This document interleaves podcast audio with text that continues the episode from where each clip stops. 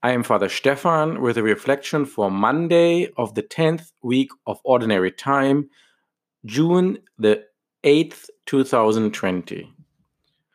In today's Gospel, we hear the well known Beatitudes from the Sermon of the Mount.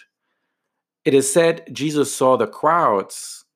We know that Jesus was always aware of his audience, whether he was speaking to the crowds in parables or whether he was speaking to his close disciples and explaining the parables and offering intense spiritual direction. What if those in the crowd who have already heard the voice of the Good Shepherd and who have begun to follow him are not particularly the rich and spiritual leaders of the society, but rather people on the margins who are looking to him for comfort and healing, people who are easy to look down upon and taken advantage of?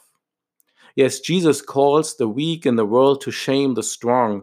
He chooses the lowly and despised. He chooses not those who are wise to worldly standards, but those who are humble, detached, and sensitive to spiritual things. The humble, the detached, the sensitive to spiritual things, these are the poor in spirit, and theirs is the kingdom of heaven.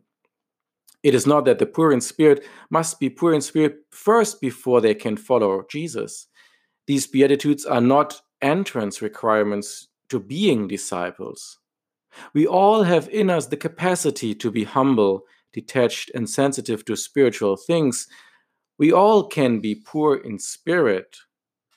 We all can mourn not all do, probably, we know quite clearly, but we all can.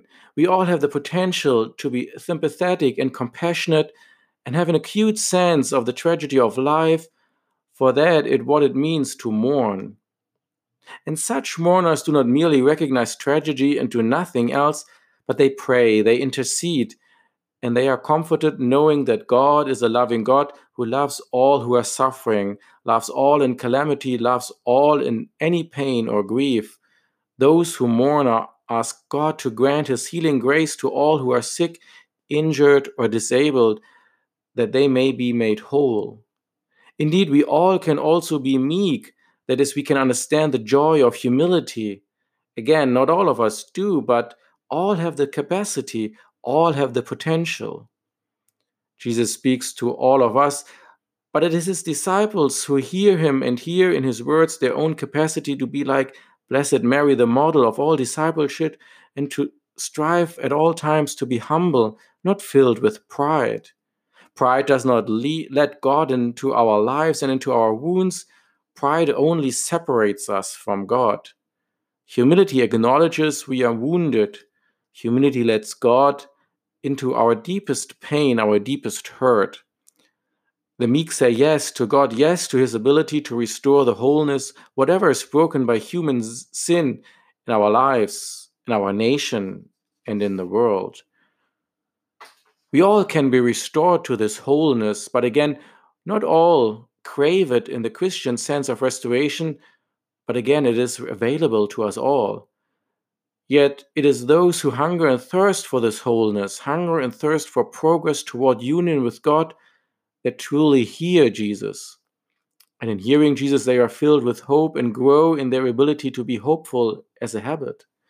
While anxiety is a perfectly understandable human reaction to the vicissitudes of life and the reality of being a Christian in the world today, to dwell in this anxiety is to be separated from God. God is active and present everywhere and in all places. We cannot escape his guiding hand even if we wanted to. God always is reaching out his loving arms to us from the cross, always wanting to bring us closer to his loving and most sacred heart. Brothers and sisters, through Jesus, let us be strong, let us have fortitude amid the suffering of the world, and let us seek God's creativity to remedy this suffering. If we feel we already let God into our lives, let us ask Him to teach us how to let Him still further in. May God bless you.